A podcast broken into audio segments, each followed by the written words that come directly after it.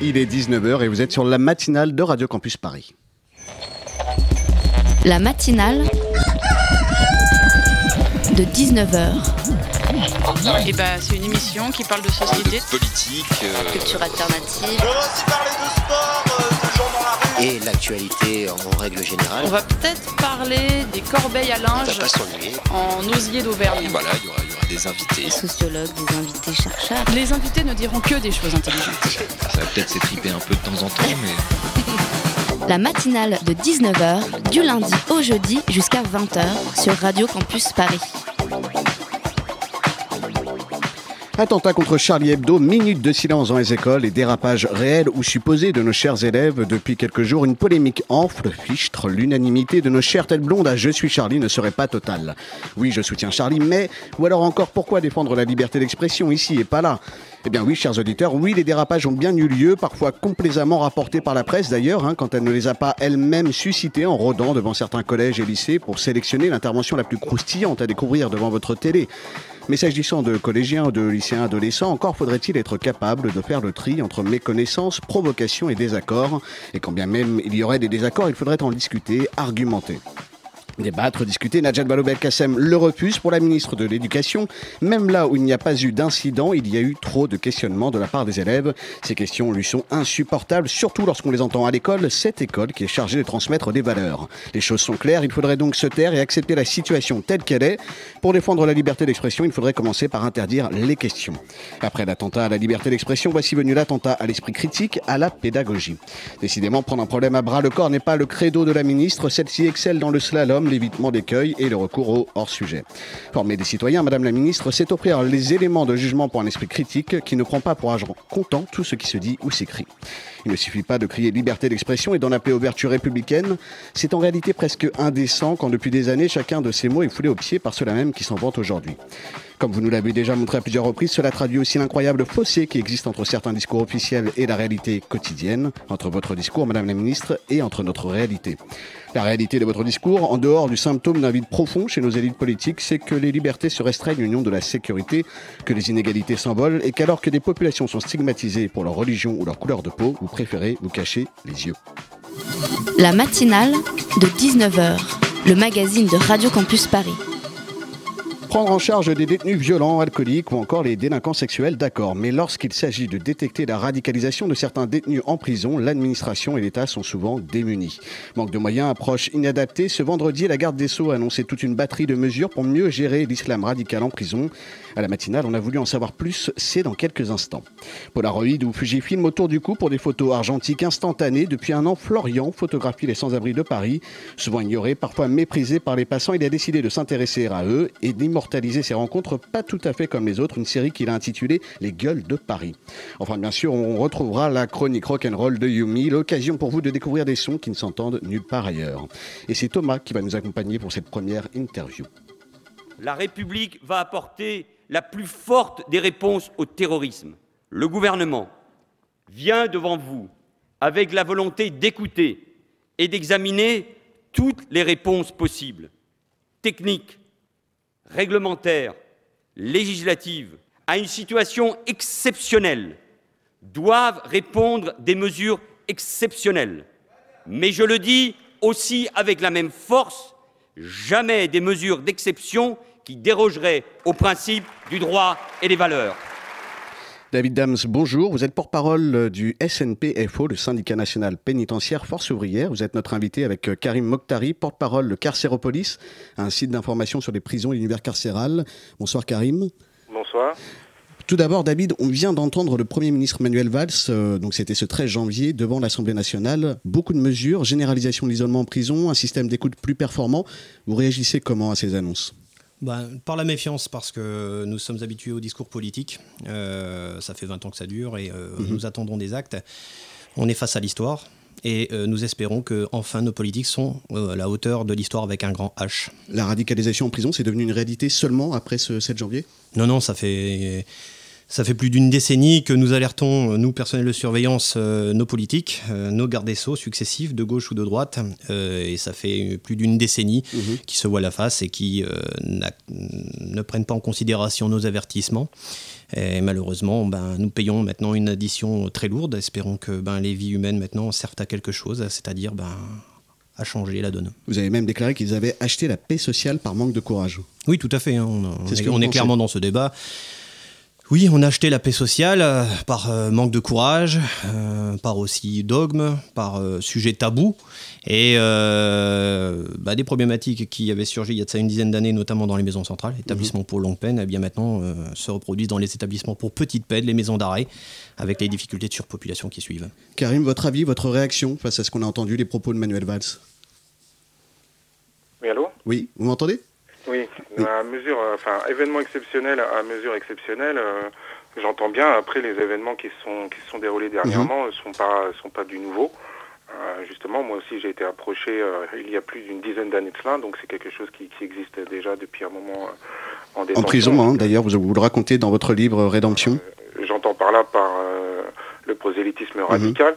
En tous les cas, euh, à, à moyen d'exception, euh, moi, euh, moi aussi, je mets un point de vigilance sur sur les nouvelles orientations qui vont faire de la prison un lieu d'expérimentation où justement il faudrait faire attention, je pense, au glissement en termes de critères de, euh, d'identification des, euh, des, des radicaux présumés. Est-ce que euh, ces critères seraient la présence d'un Coran en cellule? Est-ce que ces critères seraient Mhm. le port d'une djellaba par un détenu ou Là, on touche les libertés, hein, les libertés des, des détenus. Voilà, donc Mhm. il faut aussi, je pense, faire très attention à cela et euh, les moyens que l'on va mettre dans ces lieux d'expérimentation, alors que pour moi la prison n'est pas un lieu d'expérimentation, euh, ce sont des moyens que l'on ne mettra pas sur l'ensemble du parc pénitentiaire où les, euh, où les, euh, où les besoins en termes de, euh, de pratiques religieuses sont, sont, sont importants. Mhm. Euh, je pense à des lieux de culte adaptés, je pense à la présence d'aumôniers, euh, musulmans notamment, je pense à des espaces de parole dédiés euh, aux détenus pour qu'ils puissent s'exprimer sur ces sujets. Donc voilà, tout autant de lieux, tout autant de mesures qui auront besoin de, me- de- de moyens euh, qui ne seront pas mis à sa disposition dû euh, au fait exceptionnel euh, et dramatique de, de ces derniers événements. Mhm. Alors on compte officiellement 152 islamistes radicaux incarcérés en France. Parmi ceux-ci, seulement 16% ont déjà fait de la prison, ce qui fait 22 détenus. David Dems, on est dans un épiphénomène ou un épiphénomène qui prend de l'ampleur et qui change de visage? Non, non, le- le- les chiffres euh, que, vous, que vous donnez euh, sont totalement erronés. Euh, le problème, Ce sont les chiffres du gouvernement. ouais, ouais, bah, sont totalement erronés, je le redis. C'est-à-dire quoi? C'est-à-dire que le gouvernement euh, Se donne voit des la face, chiffres? en fait, on est, on, enfin, Là, on est, on est dans, Parce que là, c'est des chiffres qui ont été communiqués ouais, ouais, par ils le gouvernement. peuvent donner les chiffres qu'ils veulent. La réalité du terrain, elle est tout à fait différente. Le, le phénomène dure depuis plus d'une dizaine d'années, avec euh, notamment les détenus qu'on a incarcérés suite aux attentats de Saint-Michel. Vous voyez, donc euh, ces détenus... C'était euh, en 95. En 95, oui, effectivement. Euh, ces détenus, notamment dans les maisons centrales, ont commencé à, à prêcher, on va dire, une certaine, une certaine, si on peut appeler ça religion, parce qu'on est plus dans, dans- dans- dans des dérives sectaires plus que la religion. Comme ça, ça évite de stigmatiser euh, la religion en elle-même. Et euh, bien, commencer à chercher des lieutenants, chercher des bras armés. Le discours s'est propagé, on a alerté, l'administration n'a fait que déplacer de centrale en centrale euh, ces personnes propageant ce virus.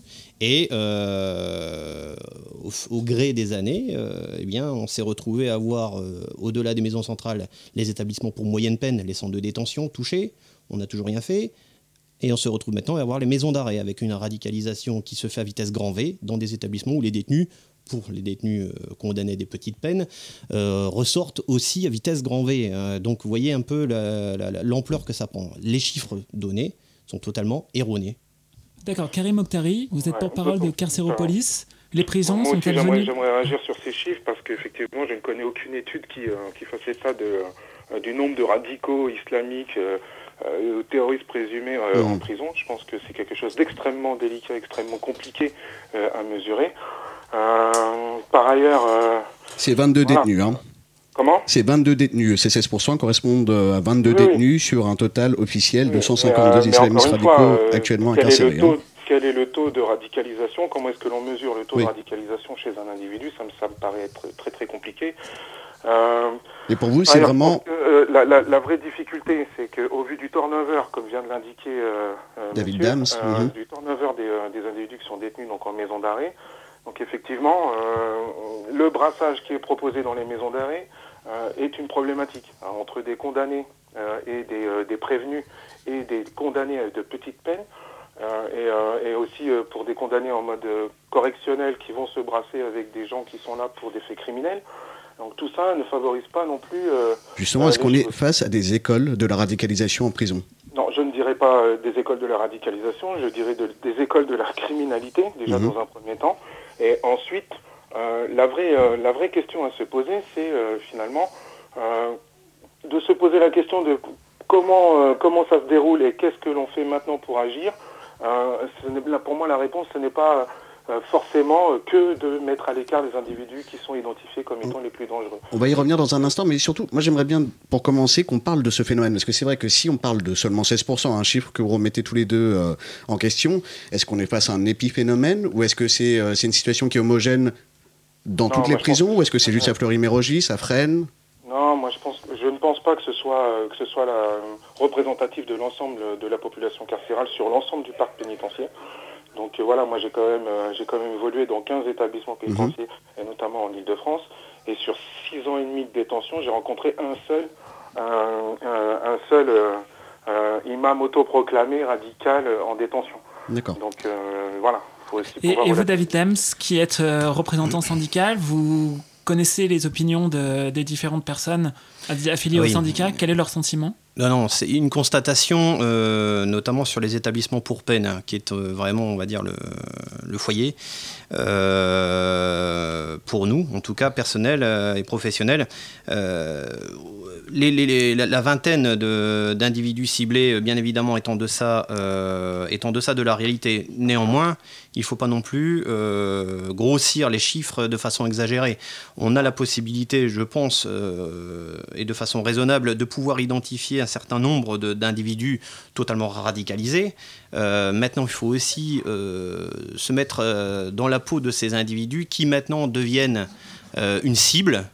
Et ces fameuses cibles, euh, s'adaptent, s'adaptent à un milieu et s'adaptent maintenant dans un milieu où ils vont être euh, traqués. Avant, ils étaient euh, en gros la caricature de ce qu'on se faisait de ce type d'individu avec ben, une tenue vestimentaire des typique. barbus, Angela Bass, ouais, voilà, c'était des gens qui ne se cachaient pas et qui ne. maintenant, il y a une volonté de se cacher, de ah, se ben, dissimuler. Il y a une évolution, il y a une évolution. Donc, il doit avoir, il doit y avoir aussi une évolution de nos pratiques. Et il doit y avoir aussi, au sein de notre administration, tout comme à l'intérieur, une impérative nécessité de, euh, de s'adapter aussi au milieu et les fameuses statistiques que vous avez données sont issues d'un autre temps. Il faudrait se mettre à la page. Hmm. D'accord. Et donc vous parlez là de pas de cette adaptation. Donc on va revenir sur la question de la formation.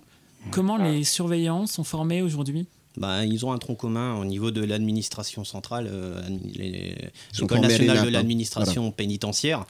Euh, bien évidemment, euh, on doit faire mieux en termes de formation parce qu'on est très loin de la réalité. De toute façon, vous voyez déjà à la base, quand on recrute un surveillant, eh bien, on n'a pas de pas une mouche avec du vinaigre. Hein. On fait miroiter monts et merveilles. Cette question de la radicalisation bah non, dans la formation non, non, non, non, non. Alors bon, elle, est on va dire, survolé. Euh, mais je vous dis, on fait affaire à, un tabou, un tabou qui a sauté euh, pas plus tard que le 7, le 7 janvier, mais euh, avant, c'était vraiment un tabou. La question était survolée, mais tout comme, on va dire, les problématiques de schizophrène, etc. Et les personnels, bon, voilà, doivent apprendre sur le terrain, euh, de par leur observation, leur intuition aussi, parce que c'est relativement subjectif de détecter, on va dire, des changements de comportement. Et, et donc, vous voyez, la, formation, elle se doit d'être très approfondie, ce qui n'est pas le cas euh, actuellement. Karim, votre avis?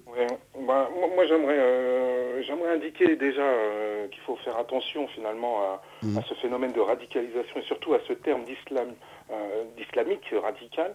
Parce que moi, par exemple, j'ai assuré ma conversion à l'islam en détention. Mhm. Ça ne fait pas de moi, euh, pour cela, un terroriste en puissance.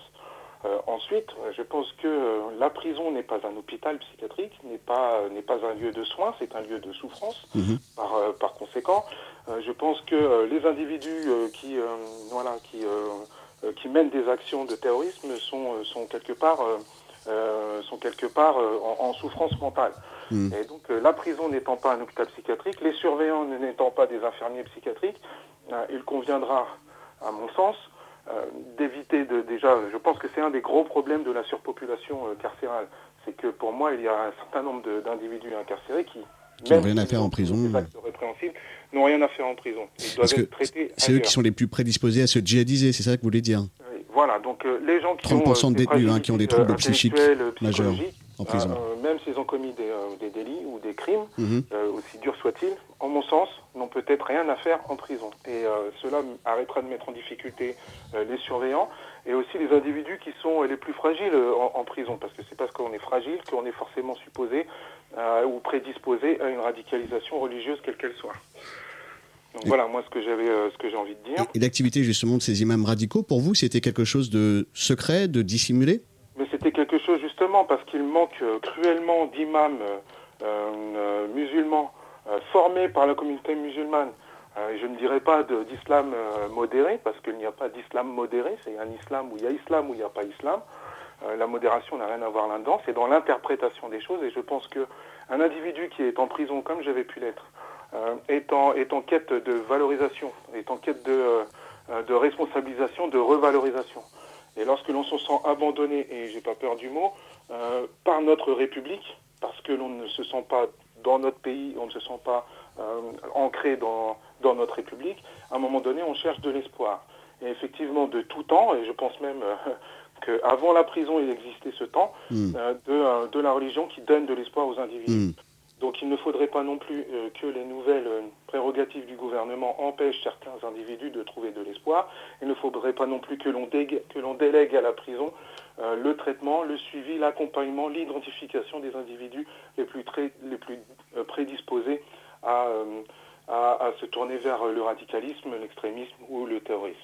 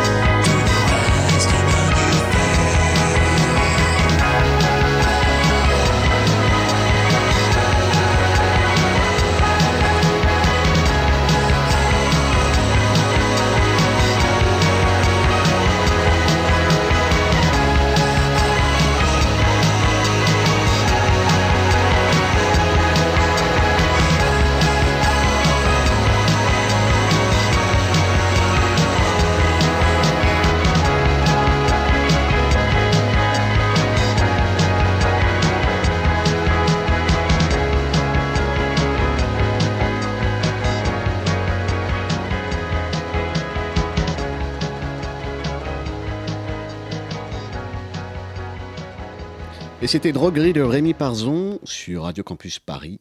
C'est la matinale de 19h et il est actuellement 19h20.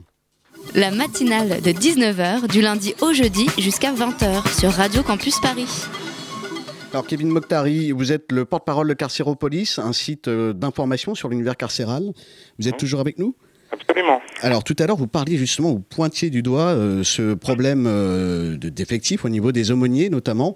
Euh, alors il y en a 1200 hein, à peu près sur toute la France qui travaillent dans les prisons françaises. Euh, non, non, je crois qu'il y en a que 182. Ah, alors, des, des aumôniers en général. hein.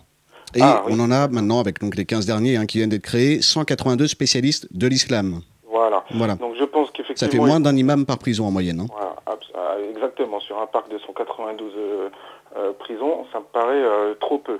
Alors après, c'est pareil, euh, bien souvent on fait l'amalgame entre le nombre de, d'aumôniers en prison et le nombre supposé de, de détenus de confession musulmane. Il n'existe toujours pas de- d'études sur le nombre de... euh, Puisqu'on n'a pas le droit aux statistiques euh, ethniques. En, en tout cas, toujours est-il Mm. que, euh, il me semble que même après les événements aussi tragiques, euh, il convient quand même de pouvoir parler de- du sujet de, de l'interreligieux, du religieux de manière dépassionnée et surtout décomplexée. Je pense que c'est aussi euh, Mhm. euh, la mission de nos, euh, de nos responsables politiques de pouvoir en parler avec plus de recul que la passion. Eh bien justement, nous- nous- nous justement, en je vous propose d'écouter Christiane Taubira, la gardienne des Sceaux. Elle était ce vendredi 16 janvier à la prison de Fresnes. Sur l'expérience qui a été conduite ici, euh, les personnels concernés ont suivi une formation. Nous avons décidé d'un plan massif. Aujourd'hui, nous avons décidé, cela fait six mois déjà, d'un plan massif de formation. Euh, sur le dernier trimestre 2014, par exemple, il y a eu euh, une formation de tous les aumôniers sur la prévention de la radicalisation. Nous avons également organisé une formation des aumôniers sur la laïcité et les institutions de la République. Nous avons des partenaires extrêmement euh, précieux et utiles puisque nous travaillons dans nos formations interviennent la préfecture de police, l'école des hautes études euh, dont euh, M. Gaudin, par exemple, a participé à la formation. Nos quatre écoles de formation, c'est-à-dire l'école de la magistrature, l'école des greffes, l'école de la protection judiciaire de la jeunesse et bien entendu l'école nationale de l'administration euh, pénitentiaire, participent à, à ces formations. Et cette expérimentation ici nous permet de voir comment nous pouvons tirer des enseignements d'un mode particulier de gestion de euh, ces types de détenus. Voilà, c'était un son réalisé par nos confrères de France Inter. Donc, David euh, Dams, votre euh, réaction face à ces annonces? Bah, comme à son habitude, euh, la garde des Sceaux tente de sauver, de sauver la face euh, parce que bon, voilà, son bilan est plus que discutable depuis qu'elle est garde des Sceaux. Mhm. Euh, bon voilà, tout ce qu'elle annonce là, c'est dans l'urgence.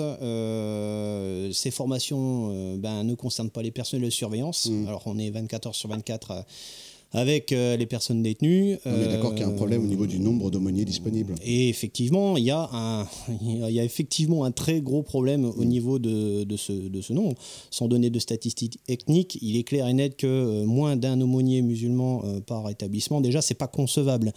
Et il en faudrait bien plus. Vous voyez un peu la difficulté ben, de ces aumôniers qui sont formés aux valeurs de la République également, hein, parce que euh, il est important de le souligner. Ils ont dû faire face à des individus qui, ben, petit à petit, déviaient euh, certains, un certain nombre de détenus très influençables euh, de la voie officielle. Est-ce que ces aumôniers officiels ont une vraie, voilà, ont une vraie activité Enfin, ils sont montrés du coup comme des aumôniers euh, homologués par l'État. Cette question s'adresse à vous deux, à vous David et à vous euh, Karim. Est-ce qu'ils ont une vraie efficacité ou Ils justement ont une efficacité et Est-ce qu'ils sont encore heureux considérés comme au service de l'État qu'ils existent. Peut-être. C'est peut-être ça qui fait qu'il y a une certaine forme de défiance parce que après on peut euh, à des gens qui sont clairement influençables euh, leur faire croire n'importe quoi. Il n'empêche que oui ils ont des valeurs de la République, oui ils ont leur utilité. Le problème c'est que ils ont été noyés dans ce dans ce flux et euh, lorsqu'ils ont été confrontés à ces, problèmes, ils se sont retrouvés euh, face à une certaine forme d'impuissance, parce que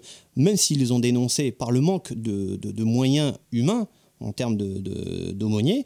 Euh, L'administration aussi par tabou hein, et par le jeu politique fait que on a refusé de se poser clairement la question. Et je vous dis et je vous redis, l'administration pénitentiaire et surtout le ministère de la Justice a laissé faire depuis plus d'une décennie euh, ces, ces- ces pratiques euh, et je dirais même sur certains points les ont cautionnées avec les prières collectives sur les cours de promenade qui ont été, on va dire, tolérées, les, les- les appels à la prière, des choses comme ça. C'était une réalité dénoncée et on a refusé de se poser la question. Et quand je dis dénoncer, ce n'était pas que les personnels de surveillance, mais également l'ensemble des autorités religieuses euh, et certains détenus également euh, par rapport à, ce phénomène qui euh, ben voilà, a gangréné certaines détentions. Alors David, il existe un bureau des renseignements pénitentiaires depuis 2003. Selon vous, est-ce que c'est une euh, nécessité? Est-ce qu'il est suffisamment écouté? Non, non, non, parce que c'était pas la priorité. On parle, euh, quand on parle de MS, hein, parce qu'il y a le renseignement pénitentiaire, mais c'est tout un, expliquer un petit peu ce que un- c'est tout un, un service état-major de sécurité euh, où on se posait les, problématiques de sécurité et on les gérait. Euh, le renseignement fait partie de cette problématique euh, de sécurité. La, problème, la problématique euh, par rapport à, à l'EMS, c'est que ju- avait repéré déjà Sharif Pachi. par exemple, oui, oui, oui, et d'autres. Mais ouais. la, la problématique, c'est que jusqu'au 7 janvier, il faut savoir que l'EMS pénitentiaire était sur la sellette. On voulait faire disparaître un peu ce, ce- ce service. Pourquoi? Bah parce qu'on fait euh, ce qui s'appelait à l'époque la RGPP, maintenant la MAP sous la gauche. Euh, on est toujours dans une logique de restriction budgétaire, cautionnée par un dogme politique qui ne fait pas de la sécurité le, centre euh, des problématiques pénitentiaires. Alors selon les annonces, ça a l'air de changer, non? On a entendu que début janvier, qu'il y a euh, des fusions avec des services de l'antiterrorisme qui vont coopérer euh, avec les services de renseignement en prison. C'est sûr que le 7 janvier, oui, c'est début janvier, ouais. Mais bon, on a attendu des catastrophes pour se poser les vraies questions. La coordination des moyens entre l'intérieur, la défense euh, et la pénitentiaire, la justice, euh, c'est vrai qu'elle se fait attendre parce que nous n'avions pas, nous professionnels de terrain, les retombées de l'intérieur. Et je ne peux pas m'avancer pour les collègues de l'intérieur, mais est-ce que les services de la justice avaient bien fait, euh, avaient bien transmis l'ensemble des informations des personnels de terrain? Parce qu'il faut bien voir que euh, un détenu, par exemple, n'a pas le même comportement euh, avec un surveillant qu'avec un conseiller d'insertion de probation ou un directeur. Vous voyez bien la, la- la- la- la différence de positionnement qu'ils peuvent avoir. Donc est-ce qu'il y a une coordination des moyens de renseignement, qu'elle soit défense, intérieure, justice Euh, Oui, la question se pose depuis le 7 janvier, seulement le 7 janvier. On s'était pas posé Ouais, la question Attendez. Karim, oui.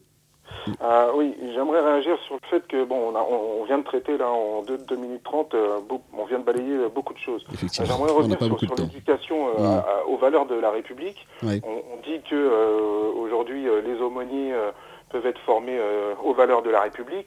On dit que les surveillants vont avoir euh, de nouveaux programmes de formation qui vont les y aider Mhm. aussi. Euh, moi, j'aimerais aussi dire que euh, dans la prison, il y a avant tout euh, des détenus. Et Ouais. comment est-ce que l'on aide ces détenus à eux aussi s'approprier, à être garants et à devenir des citoyens de notre République? Pour vous, il faut mettre plus de moyens dans des formations, dans des activités, pour Voilà, renforcer l'idée de la exemple, Je vais réinsertion donner un exemple très concret et que vous devez connaître vous aussi, euh, qui euh, dans vos locaux il doit y avoir des génépistes. Quand moi je suis en détention en tant que détenu et que l'on euh, et que l'on délègue euh, certains euh, certains cours de français, certains cours de l'éducation nationale à des à des jeunes bénévoles de l'association du Génépi par exemple, quand ces moyens-là sont sont coupés et que euh, on essaie d'avoir un substitut à l'éducation nationale par des bénévoles de, du Génépi, ça, ça transparaît d'être une difficulté particulière. Ensuite, les valeurs de la République, je pense qu'elles ne sont pas antinomiques avec l'ensemble des valeurs qui sont, qui sont véhiculées par, par les religions en général, et que du coup, il y a des ponts à faire pour pouvoir, quand je parlais tout à l'heure d'espace de parole, c'est aussi euh, de pouvoir arrêter euh, ce tabou, parce que le tabou, il est peut-être aussi euh, dans le langage politique et peut-être aussi euh, au niveau du langage de la pénitentiaire, mais il est Mhm. aussi finalement dans le langage des Je vois. David que vous acquiescez. hein. Oui, tout à fait, oui, non, mais... À partir de là, je pense qu'il faut aussi pouvoir, ces espaces de parole, ça peut être aussi l'occasion de parler de l'interreligieux, de la tolérance, de, euh, de l'acceptation des différences et d'aider tous les détenus à accepter euh, la différence des autres comme étant une richesse et non pas quelque chose auquel il faut, euh, auprès duquel il faut se dresser. Par ailleurs, je pense aussi que, en termes de valeurs de la République, la prison, au-dessus de chaque prison, il y a quand même un drapeau français hein, qui représente donc, euh, c'est donc une institution de la République et on doit avoir les mêmes chances dans une prison, en tout cas c'est ce que moi j'attendais en tant que détenu, euh, que dans une école finalement de l'éducation nationale, c'est-à-dire les mêmes chances d'égalité des chances, d'accessibilité euh, aux valeurs de notre République. Ce ne doit pas être un lieu simplement de châtiment et de punition, mais aussi un lieu où on aide chacun à conscientiser ses actes et à donner les moyens à tous de se réparer et de réparer ce qu'il a causé. Donc, et euh, pour terminer juste sur, euh, voilà, donner les moyens aux, aux- aux surveillants d'assurer de la prévention euh, du radicalisme, euh, je pense aussi qu'il faut aussi pouvoir donner de nouvelles grilles de lecture aux individus qui sont détenus et les plus fragiles qui cherchent de l'espoir. Quand on cherche de l'espoir dans la religion, c'est qu'on n'en a pas trouvé dans la République. Moi, j'ai cherché la réinsertion dans mes 9 mètres carrés durant 6 ans et demi Mhm. et je n'ai trouvé que la rédemption. Donc je pense que il faut aussi qu'on se pose la question de la réinsertion. Elle ne commence pas le dernier jour de prison, mais bel et bien la première seconde lorsqu'on a franchi les portes de la prison, mais pour y faire sa peine. Donc moi, j'ai dû commencer ma peine à m'amender le jour de ma libération. Ça va faire 12 ans que je fais ma peine, Mhm. après avoir fait 6 ans et demi de détention. Il conviendrait, il me semble, d'inverser cette tendance. David Dams, votre réaction par rapport à ce qu'on vient d'entendre, et ce sera malheureusement le mot de la fin, on est un peu pris par le temps. Oui, donc effectivement, euh, comme l'a souligné euh, euh, Monsieur Mokhtari, euh, il faut effectivement recentrer un petit peu les débats sur, une globalité. La, la- problématique de la radicalisation n'est pas qu'un problème. C'est tout un ensemble de problèmes et euh, bien évidemment, il faut que au-delà de l'aspect purement euh, sécurité, euh, la forme en fait, euh, il faut du fond. Le fond, ça passe par la réinsertion, ça passe par les interventions de, bon nombre d'interlocuteurs. L'éducation nationale, euh, la, défense, l'intérieur, euh, les, les religieux, le monde culturel donc, et culturel. Euh, c'est un travail de groupe. Ce qui est dommage, c'est que euh, il y a un genre d'ultimatum qui avait été donné du Premier ministre à la garde des Sceaux pour trouver, on va dire, des solutions. Il faut savoir qu'à 7 heures, Madame la garde des Sceaux n'a pas pris la peine de recevoir les personnels de surveillance, les représentants des personnels de surveillance ou euh, d'autres intervenants euh, tels que culturels, cultuels, etc., pour pouvoir faire un bilan. On est clairement dans un amateurisme. Malheureusement, on voit qu'on ne sera sans doute pas au rendez-vous de l'histoire, comme je vous le disais au début, avec un grand H, parce que euh, voilà, on a, on a affaire à quelqu'un qui campe malgré les faits sur ses positions, et malheureusement, ben voilà, on est, on est toujours dans la même, même position que- que- qu'avant le 7 janvier. Karim Mokhtari, vous êtes, le, on le rappelle, hein, le porte-parole de Carcéropolis, un site d'information sur l'univers carcéral, l'auteur de Rédemption, itinéraire d'un enfant cassé aux éditions Scrinéo. Merci, merci beaucoup d'avoir répondu à notre invitation hein, dans la matinale de 19h. m'avoir invité. David Dams, aussi porte-parole, mais cette fois-ci du syndicat Force ouvrière hein, pour la pénitentiaire. Merci à vous également d'avoir répondu à notre invitation euh, sur ce plateau de Radio Campus Paris. Et merci également à Thomas pour cette interview. Merci.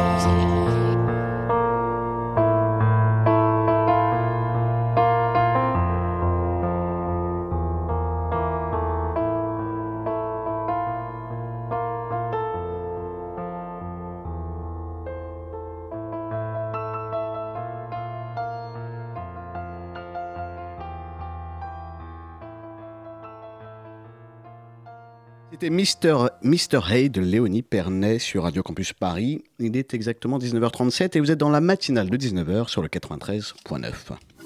La matinale de 19h sur Radio Campus Paris. Florian BLC, vous avez 21 ans et vous êtes photographe autodidacte. hein, avec votre Polaroid, vous avez réalisé une série photo intitulée Les Gueules de Paris. Avec vous ce soir, Chloé qui mènera cette interview avec nous. Bonsoir. Bonsoir. Alors Florian, j'ai une première question. BLC, pourquoi BLC J'ai voulu utiliser le, le- le nom d'artiste, si vous voulez, BLC, pour éviter d'utiliser mon nom de famille qui est donc Balico, qui est aussi une entreprise de saumon à Cannes. Et Mmh, c'est d'accord. donc des gens qui ne font pas partie de ma famille. Et je pensais que ça ne collait pas trop avec le photoreportage que j'avais réalisé. D'accord. Et justement, tu vas nous parler donc, de ce photoreportage intitulé Les gueules de Paris. Est-ce que tu pourrais déjà nous expliquer un peu comment est née cette œuvre de photoreportage qui est extrêmement forte? Alors, les gueules de Paris, c'est les, les sans-abri de la capitale que j'ai donc pris en photo. Et euh, si- vous voulez, j'étais, comment dire, chez moi, tout le temps chez moi, et il a fallu que je sorte, que, que j'aime pas être resté chez moi en intérieur, donc je suis sorti euh, à l'extérieur. Enfin, je... Mhm. et, et donc il fallait que je prenne des photos des, des gens que je voyais des- dans la rue. Je regarde souvent les gens. Et puis euh, les sans-abri sont, sont présents sur la capitale. Euh, je le vois et, et beaucoup d'autres, à mon avis, le voient aussi. Ils- Mhm. Ils sont bien, bel et bien présents sur la capitale. Et le fait de les prendre en photo, c'était aussi euh, l'occasion de, de montrer, par exemple, à mon entourage et, et- et aux autres, d'une manière différente, avec un, un support qu'à la photographie, de, de montrer d'une manière différente, voilà, sur Paris, il y a les sans-abri, ils sont là. quoi. Pourquoi un, Polaro- un Polaroid parce que c'est de la photographie instantanée et je pense que pour marquer un moment, pour euh, marquer le moment que, que j'ai partagé avec, euh, avec la personne que j'ai pu prendre en photo et euh, l'instantané, ouais, pour, pour surtout marquer, marquer un moment. Mm. Marquer un moment. Et justement, pour, euh, comment tu t'y es pris exactement pour prendre ces photos? Comment tu as fait pour approcher, pour aborder les, les sujets et les rendre aussi frappants? Bah, c'est, euh, ça a été assez facile pour moi parce que déjà je, je- je papote assez facilement avec les gens que je peux rencontrer euh, dans la rue, dans, dans les bistrots, dans, dans le métro. Je, je papote assez facilement et puis donc euh, je m'a- je m'assois sur un banc, je fume ma clope et je vais tomber sur nez à nez avec un sans-abri qui va être en face de moi. Je vais commencer à lui parler puis Tu sympathises je puis- sympathise assez facilement et et- Tu lui demandes est-ce que je pourrais faire ton portrait pas tout de suite, pas immédiatement. C'est, je pars pas dans l'idée tout de suite de faire une photographie. Je, pars surtout euh, pour discuter. Commence- Commencer par créer une quelque chose, quoi. Hmm. Et tu demandes quoi du coup? C'est l'histoire de cette personne, de cet individu? L'histoire, elle m'intéresse le passé, mais aussi le présent. Je, je demande ce que, ce que la, la personne fait en ce moment, par exemple. Je m'intéresse euh, vraiment euh, euh, à, à ce qui se passe sur le moment avec, avec cette personne. Enfin, j'essaye de, même de parler de moi. Je parle aussi de moi à ces Mhm. personnes. Je, je leur livre aussi un peu mon projet. Je leur en ai aussi parlé. Du coup, euh, je parlais des photographies que, que je faisais des sans-abri. Des euh, associés. vo- voilà, j'a- j'associe tout de suite la photographie et ça, ça a d'ailleurs étonné certains que tiens c'est rigolo qu'un qu'un jeune s'intéresse aux gens dans notre situation. Et, ju- et justement, du coup, est-ce que tu pourrais nous raconter un, un- un des moments qui t'a bien marqué, une de ces histoires euh, qui t'a vraiment frappé? Euh, une qui m'a énormément ouais, marqué puis puis touché, c'était à- Nation.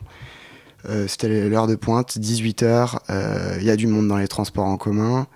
Et puis il y a, il y a cette dame que, que j'entends rigoler assez fort avec un, avec un, un type.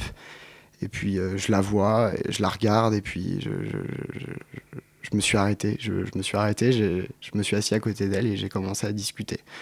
Et euh, elle ressemblait à une artiste des années 30 qui s'appelle Fréhel. Je- Oui, oui, J'avais vu un film, euh, un film sur euh, l'histoire de Gainsbourg. à Piaf, mais était Piaf, mais il y a aussi Fréhel. Il y a aussi Fréhel, Mhm. ouais, aussi Fréhel. Et étant donné que j'avais vu un film récemment euh, où, je- où ce film parlait de, aussi de, de cet artiste, et ben je lui en ai parlé. J'ai dit est-ce que, est que tu connais Fréhel Euh, Mhm. Non, pas du tout. Je lui ai, je lui ai montré des photos sur mon La téléphone portable, la Java bleue, Ouais.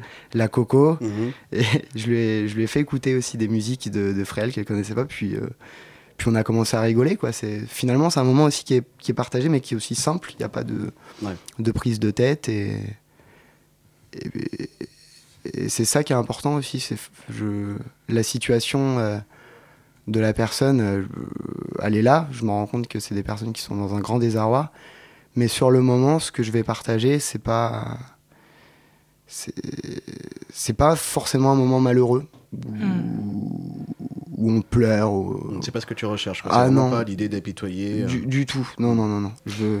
Et t'as- est-ce que tu as déjà eu affaire à des, euh, à des, hum, comment dire, des réactions plus, euh, plus difficiles? Ça, ouais, bah forcément, ça m'est déjà arrivé parce que bon, je j'arrive avec ma sincérité et ma sympathie, mais ça, ça peut pas plaire à tout le monde. Ça suffit pas toujours. Ça suffit pas toujours, non. Et euh, par exemple, alors le Polaroid que j'utilise, il fait un, un bordel fou quand la, la photo sort. Et un jour, euh, il y a un monsieur qui, qui était d'accord pour que je le prenne en photo, Ouais. qui, qui sa réaction, bah, du coup, est- euh, il a été apeuré en fait, je, pense, par le bruit de l'appareil, par la photo qui sort, et, et il m'a craché dessus.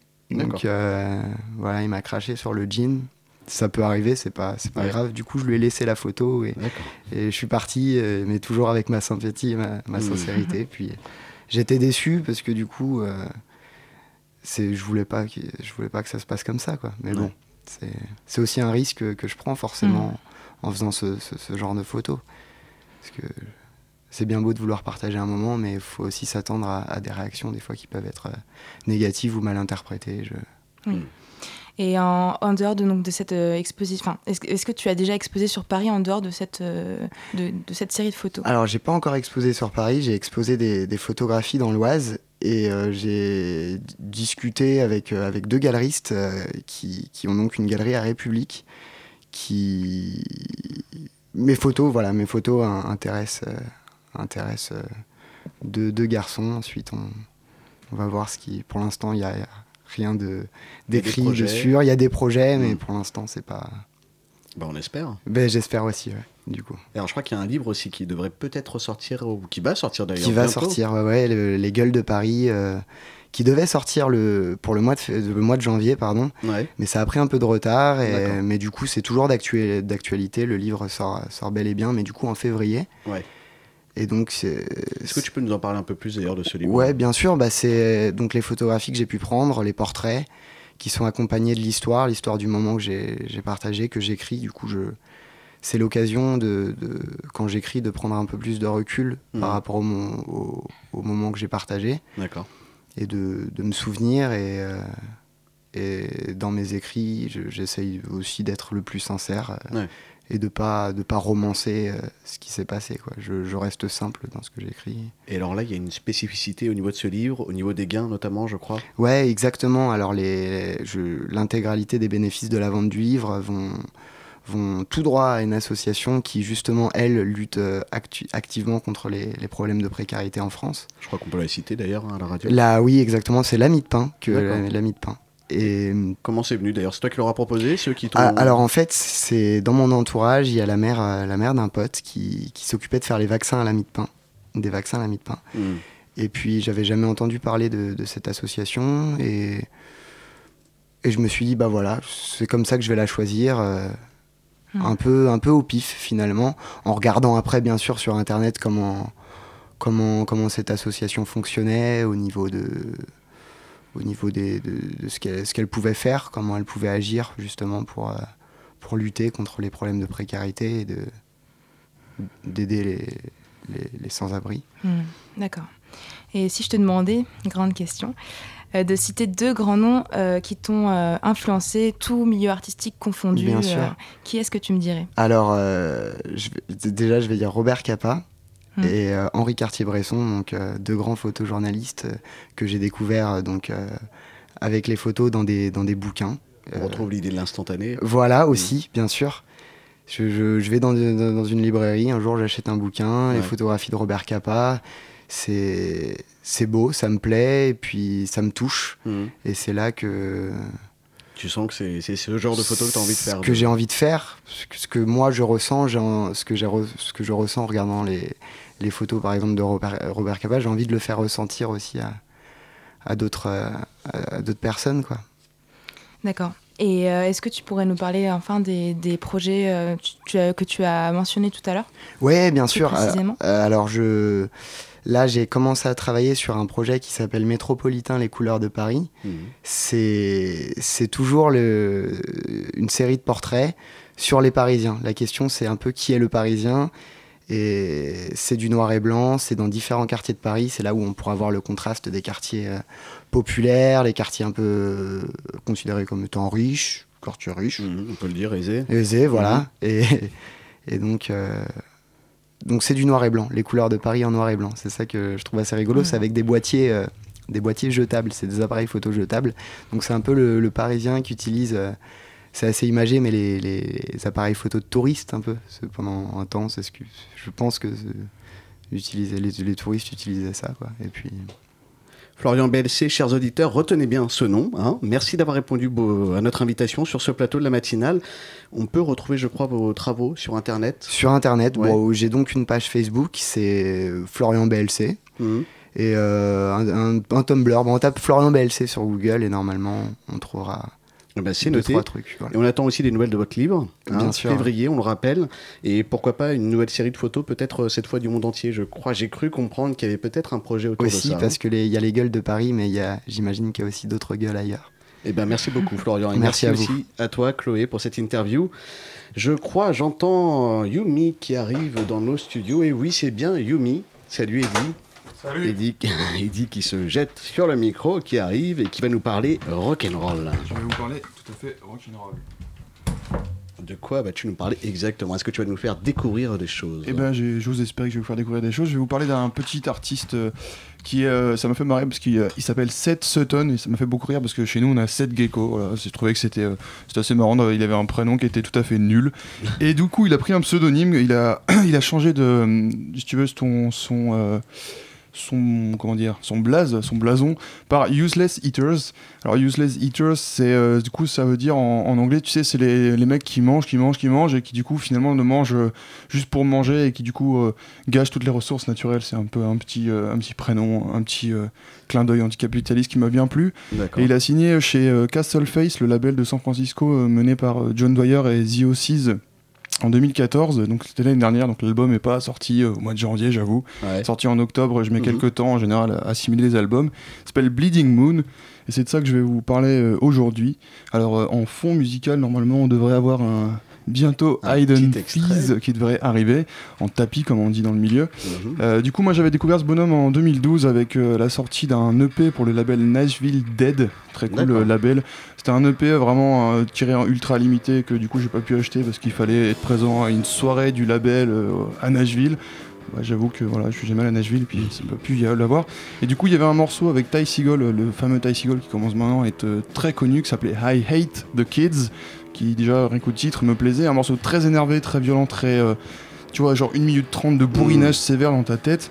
Et c'est comme ça que j'ai découvert ce mec-là. Alors, il avait d'ailleurs fait ce morceau euh, sous le nom de Seth Sutton, et du coup, j'avais pas tout de suite fait le lien entre Useless Eaters et euh, Seth Sutton. Son premier effort à lui euh, date quand même de 2009, avec un EP j'étais euh, sorti chez euh, Gunner Record. Euh, Gunner Record, hein, pareil, un label euh, dans la flopée, tu sais, Castle Face, Ouais. Mm. euh, tous ces trucs, San Francisco, garage, euh, nouveau, euh, nouveau garage, nouveau, nouveau garage, même puisqu'il y avait le nouveau garage dans les années 80 déjà. Euh, du coup, voilà, euh, c'est comme ça qu'il avait commencé chez Goner. Il est de Nashville, d'ailleurs, je l'ai peut-être pas dit. Et euh, avant même de commencer avec euh, donc ce première première sortie, il faisait du, du punk hardcore, du punk euh, bien trashos. Il s'est donc calmé Ouais. euh, vers un garage garage punk San Francisco avec une petite touche un peu sombre, quelques petits bidouillages un peu à la Suicide d'Alan Vega. Mm. Et, et du coup, voilà, en 2013, il sort un, un album qui est magnifique, qui s'appelle Hypertension, qui est très très bien, mais qui, si tu veux, il manque un petit truc. Qu'est-ce qui manque? Parce qu'il est toujours en solo, en fait. Il manque un groupe derrière. Euh, Useless Eaters, en fait, si tu Il veux, toujours en solo c'est- voilà, c'était un projet solo à la base, et du Mhm. coup, son album qui sort en 2014, qui est sorti en octobre, là, qui s'appelle Bleeding Moon, la lune, euh, qui, comment dire, qui Saigne. saigne. Tu sais, la Saigne, lune saignante, ça se dirait, la lune Ouais. saignante. peu Ensanglantée c'est un peu ensanglanté, c'est ça. C'est un peu crado la, crado, crado la lune saignante quand même, ça veut pas dire grand chose. Et du coup, voilà, ça sort euh, en octobre et c'est avec un groupe cette fois. D'accord. Euh, ce qui est du coup vachement intéressant si tu veux, parce qu'il y a une évolution dans le son, euh, tu sens qu'il est soutenu cette fois, Ouais. tu sens qu'il est pas juste tout seul en train de bidouiller, qu'il est pas en train de faire la batterie, la basse et la Ouais. guitare en même temps. Et sur scène, du coup, euh, il y, il y avait déjà, un, si tu veux, un soutien, mais qui jouait des morceaux qui étaient à la base solo.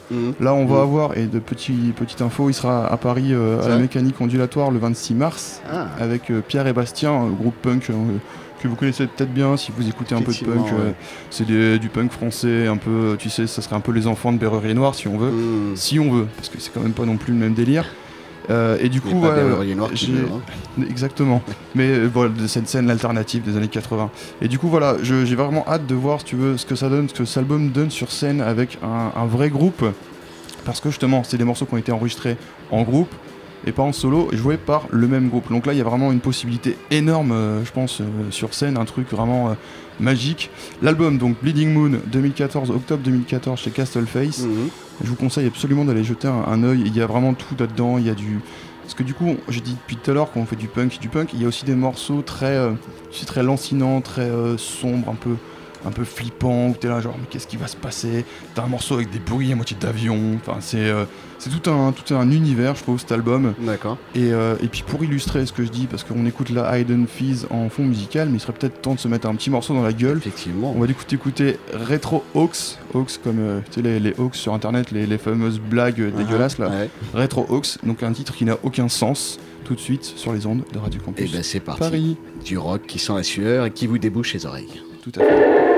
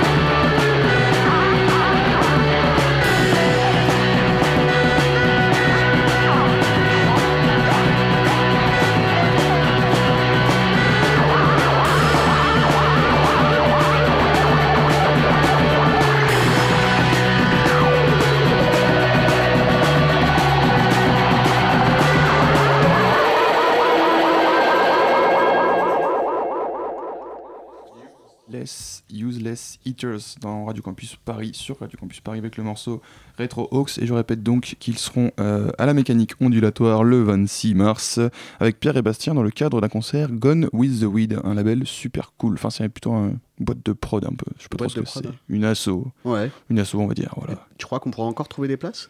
Ouais, non, mais c'est la méca, donc je pense que tu, tu y vas Ouais. le jour même. et Je suis même, je suis même pas sûr qu'il y ait de la- de l'achat en ligne. hein. Mais Il y, a- il y a pas mal de monde sur l'event, donc euh, peut-être qu'à un moment ils lanceront un truc en ligne. Euh, suivez l'affaire, les gars. Allez sur l'event, sur, sur, le, sur le Facebook. Pour prendre les places, ouais, on, on les, on les trouve où? Eh bah, euh, pff, franchement, je pense que la mécanique ondulatoire, ils sont tellement pas organisés qu'aujourd'hui, il n'y a rien de prévu pour l'instant. Enfin, je veux pas non plus cracher à la gueule de la mécanique. C'est hein, dans l'esprit super cool, mais c'est dans l'esprit, ouais. Je pense que aujourd'hui, si vraiment tu as peur de pas avoir ta place, tu vas au bar à la méca, tu leur dis, ouais, je voudrais une place pour Useless Eaters. Et Pierre et Bastien, le 26 mars, ils t'en fileront une, quoi. Ils te feront un tampon, un truc, sur un bout de papier à la con. quoi. Eh ben super. Merci beaucoup, Elie. Mais merci à toi. hein. Et on retrouvera Boris donc la semaine prochaine. Exactement. Eh bien, chers auditeurs, c'est la fin malheureusement de cette matinale de 19h. Un grand merci à notre chère réalisatrice à la réalisation hein, ce soir, à Thomas et à Chloé à la co-interview, à Eddie à la chronique et bien sûr à Elsa à la coordination. Et je crois, oui, j'entends, hein, j'entends pièces détachées qui arrivent. Pièces détachées, vous Malheureusement, c'est la fin de la matinale. Bah non, oui, mais c'est triste. mais enfin, toujours trop maintenant tôt. on arrive. Bah oui, c'est vrai, c'est vrai, c'est la bonne surprise en même temps, voilà. Oh, Est-ce que c'est vraiment une surprise? Ah bah non, c'est pas une bonne surprise, c'est une bonne découverte. Ah bah nous ce soir, on va pas du tout parler d'une petite salle parce qu'on est carrément allé au théâtre national de Chaillot, donc on fait difficilement plus euh, plus massif comme grosse salle, mais c'est un spectacle euh, assez intrigant et étonnant. C'est Mhm. le nouveau spectacle de Philippe Découfflé qui s'appelle Contact. Et donc on reçoit euh, celui qui interprète un Faust très étonnant, Christophe Salengro. Donc c'est tout de suite sur Radio Campus Paris. C'est super. Salut à tous.